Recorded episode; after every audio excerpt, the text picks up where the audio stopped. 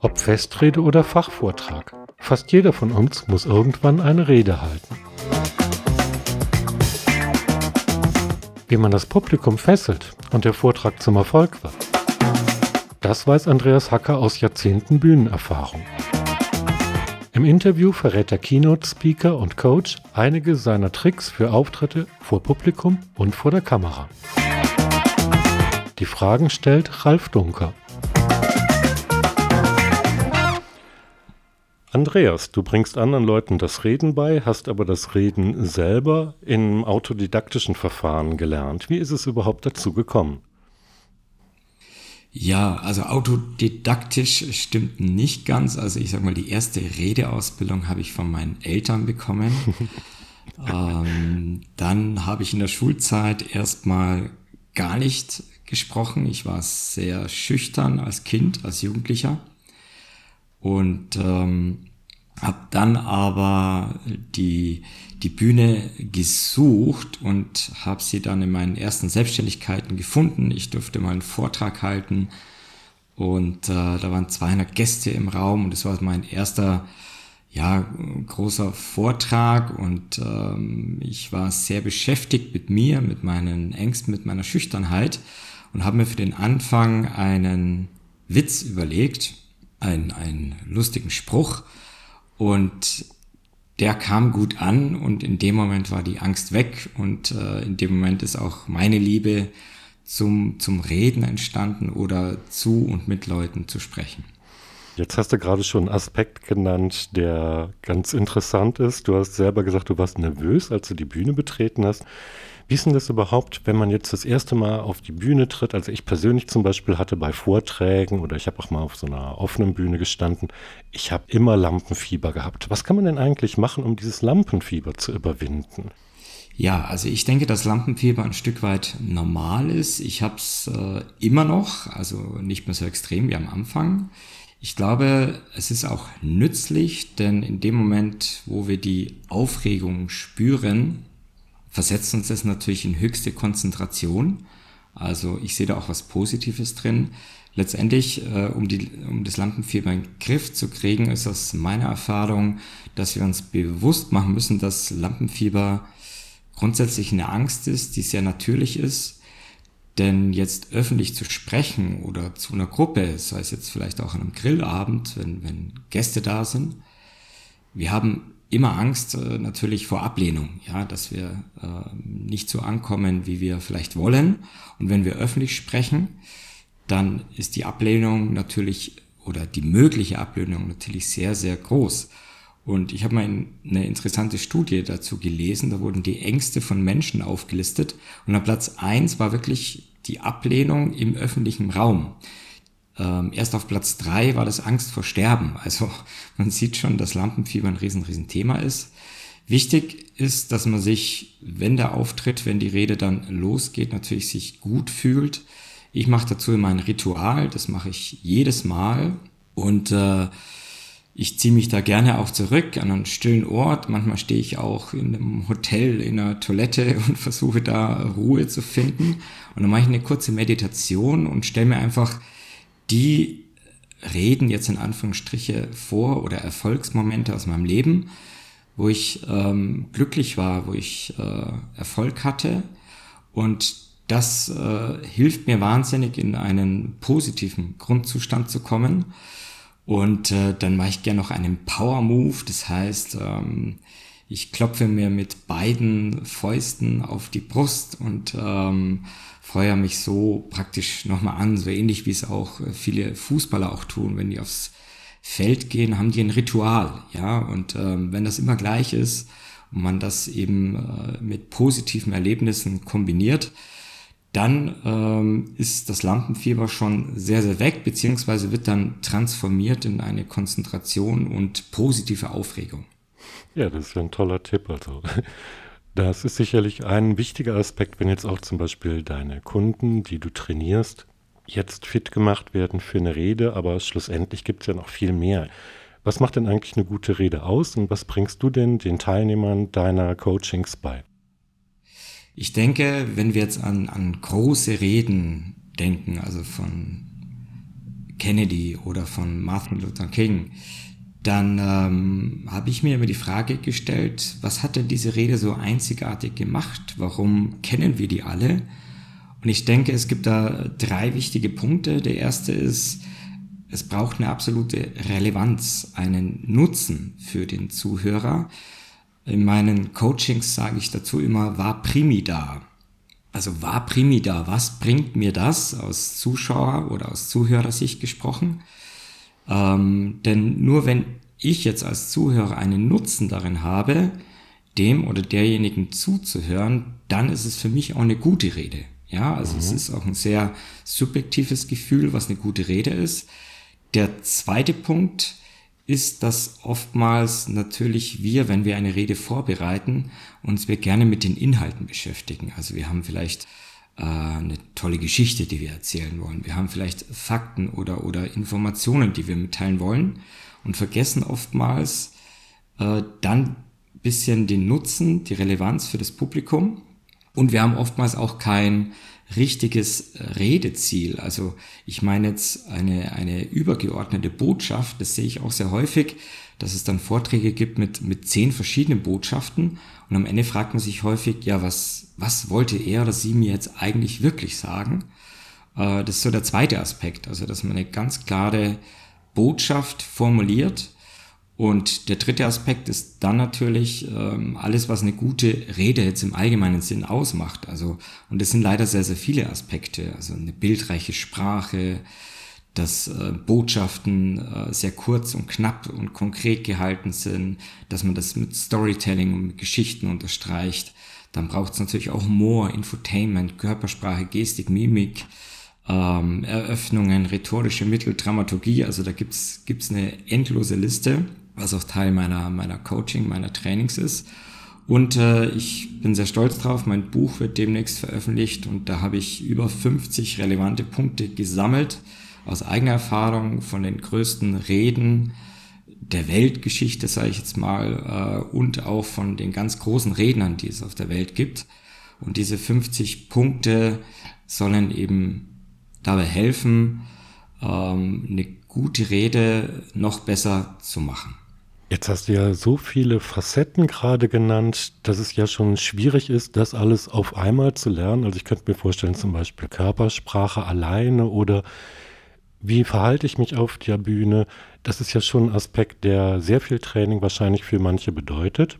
Das heißt also, wenn ich jetzt das erste Mal vor Publikum trete und noch ein bisschen unerfahren bin, dann wäre ich ja vielleicht geneigt, meine Rede auch vorzubereiten und zu skripten und vielleicht zu gucken, habe ich da alle Aspekte drin, habe ich das Storytelling, habe ich vielleicht einen Dreiakter realisiert und kann ich das Publikum dann eben auch mit einem gelungenen Schluss dann nochmal eben komplett nochmal einstimmen. Aber dann laufe ich gleichzeitig ja auch Gefahr, dass meine Rede ein bisschen steifer wird, weil ich sie ja geskriptet habe. Ist es denn überhaupt zu empfehlen, eine Rede irgendwie schriftlich vorzubereiten, um den Inhalt zu fixieren? Oder ist besser, man bereitet sich nur zwar in dieser Form vor, aber nimmt dann zum Beispiel nur Stichpunkte mit auf die Bühne? Ich bin persönlich der Meinung und aus meiner Erfahrung heraus, man braucht definitiv eine Vorbereitung. Ähm und in dieser Vorbereitung braucht man eine gewisse Dramaturgie. Ähm, also wie ist die Rede aufgebaut? Wie eröffne ich? Welche Botschaften vermittel ich? Welche Beispiele möchte ich gerne bringen? Wie möchte ich es vielleicht mit Geschichten untermalen? Und dann natürlich brauche ich am besten ein grandioses Ende, dass die Leute noch jahrelang von dieser Rede reden. Ja, also das ist natürlich so, so das Ideal. Mhm. Das braucht es auf jeden Fall. Ähm, die Frage von dir zielt jetzt aber auch äh, darauf hin ab, ob ich die Rede jetzt komplett ausskripten soll oder nicht. Und da ähm, sage ich dazu, das ist wirklich typabhängig. Ähm, ich war auch sehr lange äh, im Comedy-Bereich, auch auf der Bühne gestanden und habe auch für ähm, Comedians äh, Witze oder, oder Reden jetzt in Anführungsstrichen geschrieben.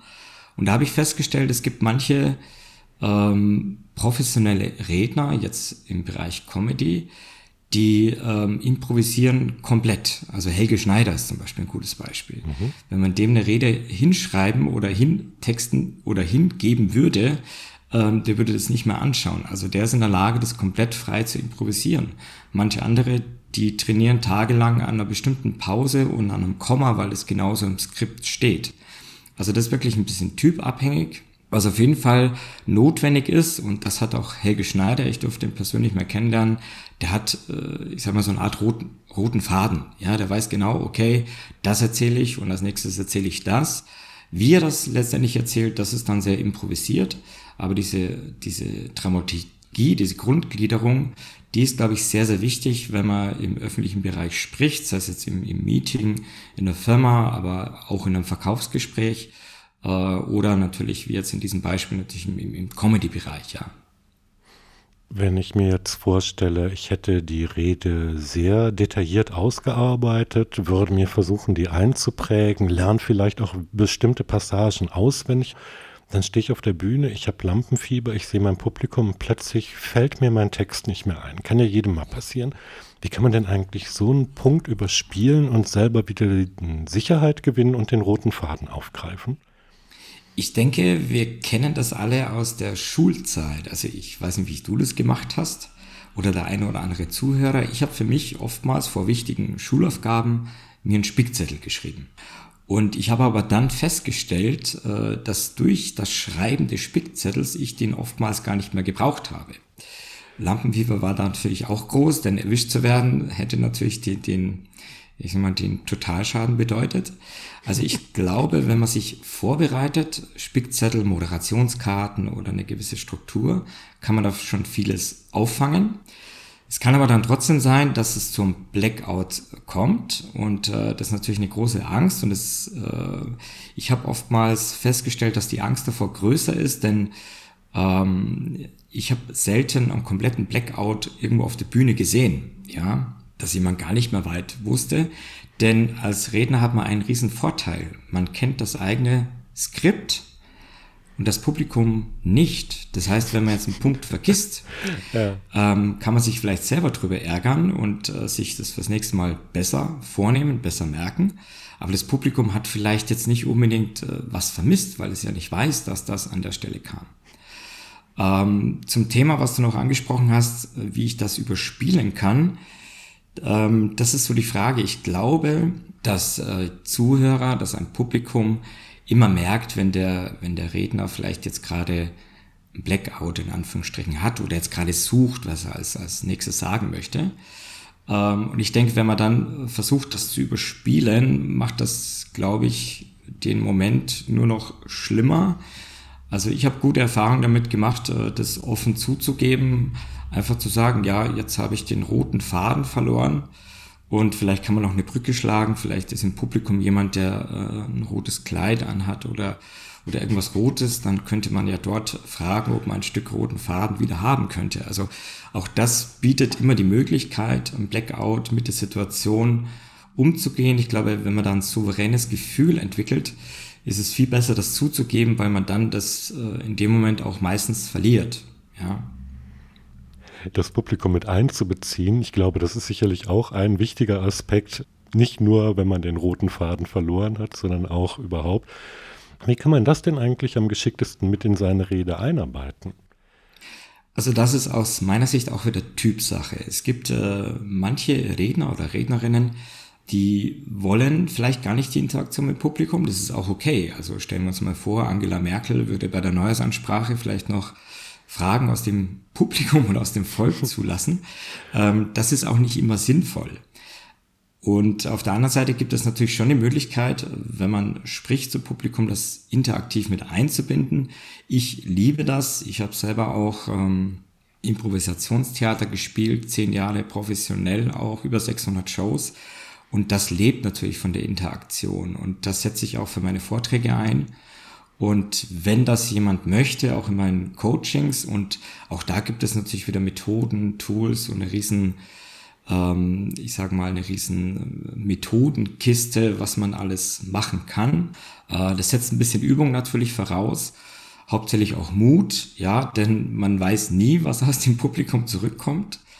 Und äh, wenn man das aber macht, ist es unheimlich lebendig, weil natürlich jeder auch spürt, Mensch, ich bin Teil des Vortrags, ich bin Teil des Meetings. Ja, wir kennen das alle aus Firmen, wenn da ein Chef, ich sage mal, eine halbe Stunde Monolog hält und am Schluss vielleicht noch der Höflichkeit halber fragt, gibt es noch irgendwelche Fragen oder Ideen oder Einwände, dann ist es oftmals zu spät. Ja, also das, äh, das Mittel der Interaktion ist ein riesen, riesengroßes Thema. Ich liebe es und ähm, es gibt, äh, aus meiner Sicht gibt es eigentlich nichts Schöneres wie eine äh, Störung in Anführungsstrichen aus dem Publikum, wenn mein Handy klingelt oder wenn jemand zu spät aus der Pause wiederkommt oder überhaupt zu spät, wenn, wenn irgendwas umfällt. Ich meine, es gibt ja auch viele ähm, Standardsachen, die immer wieder vorkommen. Ähm, und da jetzt, ich sage jetzt mal, äh, souverän und, und äh, locker mit der Situation umzugehen, ist ein unheimlicher Türöffner zum Publikum, zum Herzen der Menschen. Aber manchmal habe ich ja auch das Problem, dass ich mein Publikum überhaupt nicht sehe oder vielleicht nur einen Teil des Publikums. Ich denke jetzt meinetwegen an sowas wie zum Beispiel ein Webinar im Extremfall, wo ich zwar live vor einer Kamera stehe, mich die Leute auch live beobachten können, aber ich vielleicht dann eben nur über einen Chat oder überhaupt keine Kommunikation mit dem Publikum treiben kann. Gibt es denn auch da Tricks, wie ich das Publikum gedanklich einbeziehe, auch wenn es selber jetzt nicht mit mir sprechen kann? Ja, grundsätzlich schon. Also momentan ist ja ein wahres Webinar-Boom-Zeitalter, ähm, Corona-bedingt und ähm, es gibt im Webinar ja auch oftmals die Möglichkeit, äh, in den Chat zum Beispiel eine Frage zu stellen. Und natürlich sehe ich dann vielleicht denjenigen nicht, der mir die Frage stellt, aber ich habe da auch die Möglichkeit zu interagieren. Äh, ähnlich jetzt in dem Podcast, das wird jetzt komplett aufgenommen. Also da haben wir jetzt natürlich keine Möglichkeit der Interaktion. Ich mache mir das sehr häufig, dass ich dann, ähm, und in meinem Büro habe ich das auch, ein Poster oder ein Bild von einem Vortrag von mir und da ist im Hintergrund ein riesengroßes Publikum und äh, das hm. hängt in meinem Büro und da schaue ich dann einfach mal drauf und dann stelle ich mir vor, dass diese Menschen jetzt gerade da sind und ähm, das äh, ist auch so eine Möglichkeit, sich das Publikum besser vorzustellen. Mir hilft es, denn ähm, jetzt alleine in einem Büro zu sitzen vor einem Mikrofon oder vor einem Bildschirm, wie du sagst, ist natürlich auch herausfordernd und äh, ähm, ist natürlich nicht diese Interaktion so möglich und so kann man das zumindest in Gedanken machen. Jetzt haben wir gerade darüber gesprochen, wie das ist, wenn ich jetzt ein imaginäres Publikum habe und vor der Kamera stehe. Mir fällt schon mal auf, wenn ich YouTube-Videos anschaue, dass dann die Leute, die jetzt eben so Vlogs machen und andere Geschichten, oft besonders lebendig und quirlig sind und eigentlich schon fast nonstop durchreden in gewisser Weise macht es das natürlich auch lebendig. Also ich habe immer was zum Zuhören, ich fühle mich dann immer beschäftigt. Aber andererseits könnte ich mir vorstellen, dieser Effekt, den ich vielleicht bei einer Rede haben will, dass ja wirklich eine Botschaft hängen bleibt, verlangt ja eigentlich auch mal eine gewisse Ruhe, vielleicht ja sogar auch mal eine Pause. Wie gehe ich denn eigentlich jetzt zum Beispiel mit Pausen als Stilmittel für die Dramaturgie am geschicktesten um und wie mache ich das vor Publikum und wie mache ich das dann eben vor der Kamera beim Webinar? Okay, boah, das sind jetzt viele Fragen auf einmal. Ich denke, du sprichst es ja schon an. Es gibt verschiedene Formate. Ja, also ich spreche vielleicht via Kamera, via YouTube oder vielleicht jetzt, ich sage jetzt beim echten Leben zu echten Menschen in einem, in einem Saal, in einem Raum. Ähm, und ich glaube, das ist oftmals natürlich, was man bei YouTube Videos sieht, dass es sehr energetisch ist. Ja, äh, da gibt es dann auch so die Methoden dahinter, dass man sagt, man muss die höchste Energie haben und, und äh, voll Power und voll Input. Das hat natürlich eine gewisse äh, Anziehungskraft, weil man dann eben vor dem Bildschirm bleibt. Und man darf natürlich auch nicht vergessen, via Bildschirm geht natürlich vieles verloren von der Atmosphäre in einem Raum. Mhm. Und ähm, aber in beiden Fällen, also vielleicht jetzt im, im echten Raum, sage ich jetzt mal, nicht im virtuellen, ist die Pause natürlich sehr, sehr wichtig. Und äh, wir haben das alles schon in der Schule gelernt. Ja, rhetorische Mittel, Pausen sind wichtig. Ich habe mal vor Jahren eine amerikanische Talksendung gesehen und da war Quincy Jones zu Gast und ähm, ist vielleicht vielen ein Begriff. Mhm. Der hat zum Beispiel die Songs für Michael Jackson geschrieben. Also ist einer der erfolgreichsten Songwriter überhaupt und hat selber auch Musik gemacht. Und dem wurden in dieser Talksendung Songs vorgespielt, die er geschrieben hat, allerdings ohne Pause. Das heißt, da saß jemand am Mischpult, hat sämtliche Pausen aus diesen Songs herausgeschnitten. Mhm. Und Quincy Jones war nicht in der Lage, seine eigenen Sounds zu erkennen. Das war ein einziger Tonbrei. Mhm. Und ähm, da wurde mir schlagartig klar, dass erst die Pause im Prinzip jetzt in dem Fall die Musik macht. Und wir kennen das alle, dass eine wirkungsvolle Pause in einer Rede Spannung erzeugt, Aufmerksamkeit erzeugt, eine gewisse Emotionalität auch mit reinbringt. Und aus meiner Sicht sind Pausen so mächtig, ähm, dass wir das oftmals unterschätzen. Und als Redner geht es einem doppelt so, weil man natürlich aufgeregt ist, weil man natürlich viel Inhalt hat und äh, alles präsentieren und alles sagen möchte. Und wenn man selbst auf der Bühne steht, ich mache mit meinen Coaches da immer einen Test. Sie dürfen da eine Passage aus ihrer Rede präsentieren. Und dann haben sie die Aufgabe, eine bedeutungsvolle Pause einzubauen. Und ich messe dann, wie lang diese Pause ist. Und dann vergleichen wir die Eindrücke, die man selbst als Sprecher hat, wie lange die Pause denn gewesen ist und natürlich der faktischen Zahl auf der Stoppuhr. Mhm. Und da gibt es unterschiedliche Wahrnehmungen. Das ist jedes Mal wieder erstaunlich. Ja, also man nimmt selber eine Pause oft gar nicht äh, als ewig lang wahr. Ja, und äh, im Endeffekt war es vielleicht dann nur ein oder vielleicht nur zwei Sekunden. Mhm. Äh, mein Tipp dazu ist, alles was unter drei Sekunden ist, ist jetzt keine Pause, sondern nennt man Atmung. Apropos, dann, wo du gerade auf die Atmung zu sprechen kommst, ich könnte mir vorstellen, dass auch vielleicht ein typischer Fehler ist, dass ich versuche, einmal tief Luft zu holen oder so und dann einen Satz in einem durchzusprechen und dann verliere ich zum Schluss dann einfach ein bisschen Volumen in der Stimme, statt zwischendurch mal regelmäßig zu atmen ähnliches. Machst du eigentlich mit den Teilnehmern auch Atemübungen oder wie sie das dann am geschicktesten in einen Satz einbauen oder ergibt sich das ganz von selber, wenn man ein bisschen Übung bekommt?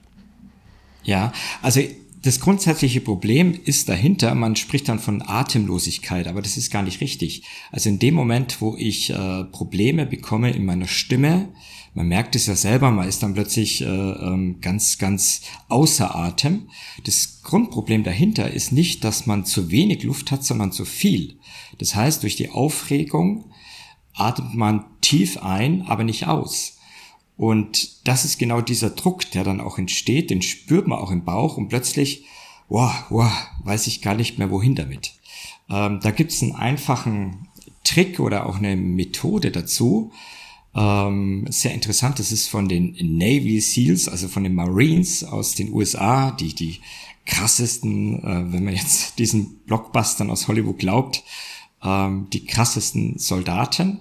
Und die sind natürlich auch in Extremsituationen und die werden dazu eben ausgebildet, Ruhe zu bewahren. Und da ist eine Möglichkeit eben tief einzuatmen, sechs, sieben Sekunden lang einzuatmen und dann doppelt so lang auszuatmen. Mhm ähm, weil der Schlüssel eben darin liegt, dass man nicht zu wenig Luft hat, sondern zu viel Luft hat. Und das Ausatmen ist das Wichtige. Und man hält die Luft praktisch sechs, sieben Sekunden an und lässt sie dann ähm, raus, und zwar so lange, bis einem fast schwarz vor die Augen wird. Äh, ich habe das selbst in einem Training mal äh, kennengelernt und dann ähm, trainiert und ausprobiert. Und das ist wirklich sehr, sehr gut, eignet sich jetzt aber natürlich nicht während dem Vortrag, denn sechs, sieben Sekunden und dann nochmal ausatmen ist ein bisschen langweilig, aber man könnte jetzt, fällt mir spontan ein, eine Gruppenübung machen und das mit allen im Raum machen und hätte man dann auch wieder hier ähm, die, die Möglichkeit zu interagieren. Atemübungen sind aber eigentlich ja nur eine Nebensache bei deinen Trainings. Du gehst ja weniger vielleicht auf die Atemübungen ein oder auf Übungen, um das Tonvolumen der Stimme auszureizen, sondern dir geht es ja mehr um Content, um Dramaturgie und ähnliches. Ist das richtig? Ja, genau, genau. Ich denke, dass auch Stimme und äh, eine klassische Stimmausbildung natürlich immer hilft für einen Redner oder wenn man regelmäßig zu oder mit Leuten spricht. Aber ich glaube, dass das ein Stück weit überbewertet wird, denn ähm, viel wichtiger ist der Inhalt, die Botschaft und auch das Wie. Ja, also äh, wie kann ich meine Botschaften, meine Inhalte so präsentieren, dass sie in Erinnerung bleiben, dass sie, dass sie auch unterhalten. Also Stichwort Infotainment ist ganz, ganz entscheidend. Und aus meiner Erfahrung heraus, ich habe früher immer Vorträge oder Meetings vorbereitet, indem ich alles aufgeschrieben habe, was ich, was mir zu dem Thema einfällt. Und dann habe ich versucht, natürlich eine PowerPoint-Folie nach der anderen einzubauen. Das musste noch mit rein und das und das und das. Das heißt, mhm. alles, was man an Material hat, hat letztendlich die Gliederung ergeben. Aber genau andersrum ist es richtig. Also, und da helfe ich meinen äh, Kunden dabei eben im Vorfeld eine Dramaturgie zu entwerfen, ein, ein Storyboard und nach dieser Dramaturgie was eben als Ziel, dass die Hauptbotschaft dann hat, ähm, die Inhalte auszuwählen. Und das mag sich jetzt vielleicht ein bisschen widersprüchlich anhören, aber genau das ist äh, letztendlich der Weg. Vielleicht darf ich zum Schluss nochmal fragen, wer kommt denn eigentlich bei dir typischerweise zum Training? Für wen eignet sich es? Und ist das jetzt eher was, was du jetzt mit einzelnen Personen machst oder machst du das auch mit Kleingruppen? Ja, sowohl als auch. Also ich biete das an und führe das durch für Firmen, für Abteilungen, für äh, Vertriebsmannschaften. Das heißt, es sind dann Gruppen von vier bis zwanzig Leuten. Da machen wir äh, ganz intensiv, ähm, arbeiten wir da an der Präsentation. Da gibt's äh, verschiedene Tipps und Methoden, die wir auch äh, praxisnah trainieren. Letztendlich geht es dann auch darum, wie kann ich den, die eigene Persönlichkeit mit einbauen. Also das sind ganz viele 1 zu 1 Coachings auch mit drin. Denn ähm, wir haben das alles schon gespürt, wenn jemand einen Witz erzählt, beim einen lachen wir uns tot, beim anderen nicht. Und das hat nicht immer unbedingt mit der Präsentationsfähigkeit zu tun, sondern eben, weil manche Witze eben nicht jeder erzählen kann. Ja. Mhm. Und genauso verhält sich es eben mit Inhalten. Und deswegen ist es immer auch ein eins zu eins abgestimmt auf die Persönlichkeit. Und da kommen auch sehr viele Menschen zu mir, ähm, seit Jahren darf ich mit einem Hochschulprofessor zusammenarbeiten. Der hat, ich weiß nicht wie viel Doktortitel, ja, und, und schon drei Spiegel-Bestseller geschrieben. Und da arbeiten wir einfach immer weiter daran, wie man sich noch besser präsentieren kann, wie man vielleicht noch mehr auch den, den Zeitgeist mit reinbringen kann, Infotainment, Geschichten erzählen, eine Dramaturgie, die von Anfang bis Ende passt, dass auch die Hauptbotschaft einfach wirklich haften bleibt. Und dann sind es aber auch Unternehmer, ja, die äh, ihr Handwerk perfekt beherrschen und jetzt aber fühlen am Markt, Mensch, ich muss doch auch noch irgendwie mich anders, besser präsentieren, weil mein Konkurrent macht mehr Geschäft, obwohl er vielleicht weniger drauf hat wie ich. Und das ist ein häufiges Problem, was ich wahrnehme, wir konkurrieren durch die Digitalisierung eigentlich im Prinzip weltweit mit unserer Dienstleistung. Und da zählt oftmals nicht mehr das reine Wissen, die Expertise. Das ist mehr oder weniger fast nur noch die Eintrittskarte oder Voraussetzung, sondern es entscheidet, und das macht ihr ja auch mit eurer Agentur, wie präsentiere ich mich, wie werde ich wahrgenommen.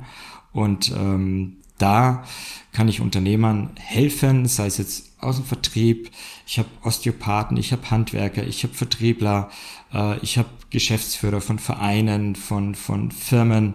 Ähm, denn viele haben gemerkt, dass sie gut sind, aber dass es irgendwie keiner weiß. Und äh, das liegt nur an der Präsentation.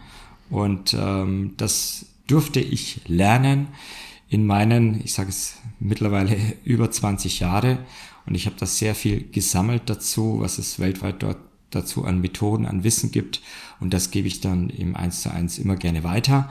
Und es erfüllt mich auch, ja, wenn ich dann merke, Mensch, ähm, ich habe einen Fahrlehrer ähm, mal gehabt, der hatte immer Probleme, ähm, neue Fahrschüler zu finden, weil er eben nicht den neuesten äh, BMW oder, oder VW hatte.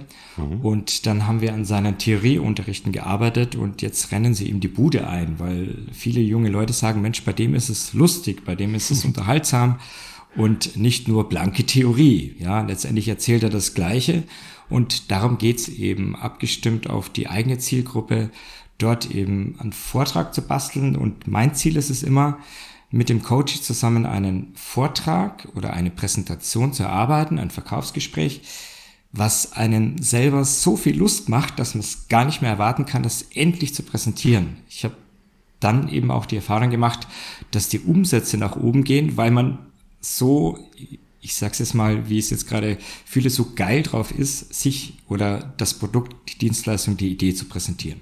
Ja, das klingt ja wirklich interessant. Bin ich auch überrascht, wie groß dann eben die Bandbreite derjenigen ist, die dann an den Trainings teilnehmen. Das macht Mut, finde ich klasse. Dann danke ich dir, Andreas, für die Tipps, die du uns gegeben hast und für die Motivation auf der Bühne, vor der Kamera, wie auch immer, dann eben als Vortragender oder Redner aktiv zu werden. Vielen Dank, Ralf. War schön, mit dir zu sprechen.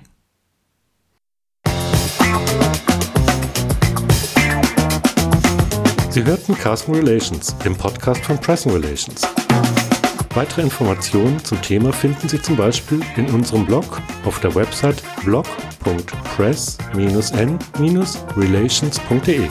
Abonnieren Sie uns und verpassen Sie keinen unserer Tipps und Tricks rund um Marketing und Medienarbeit.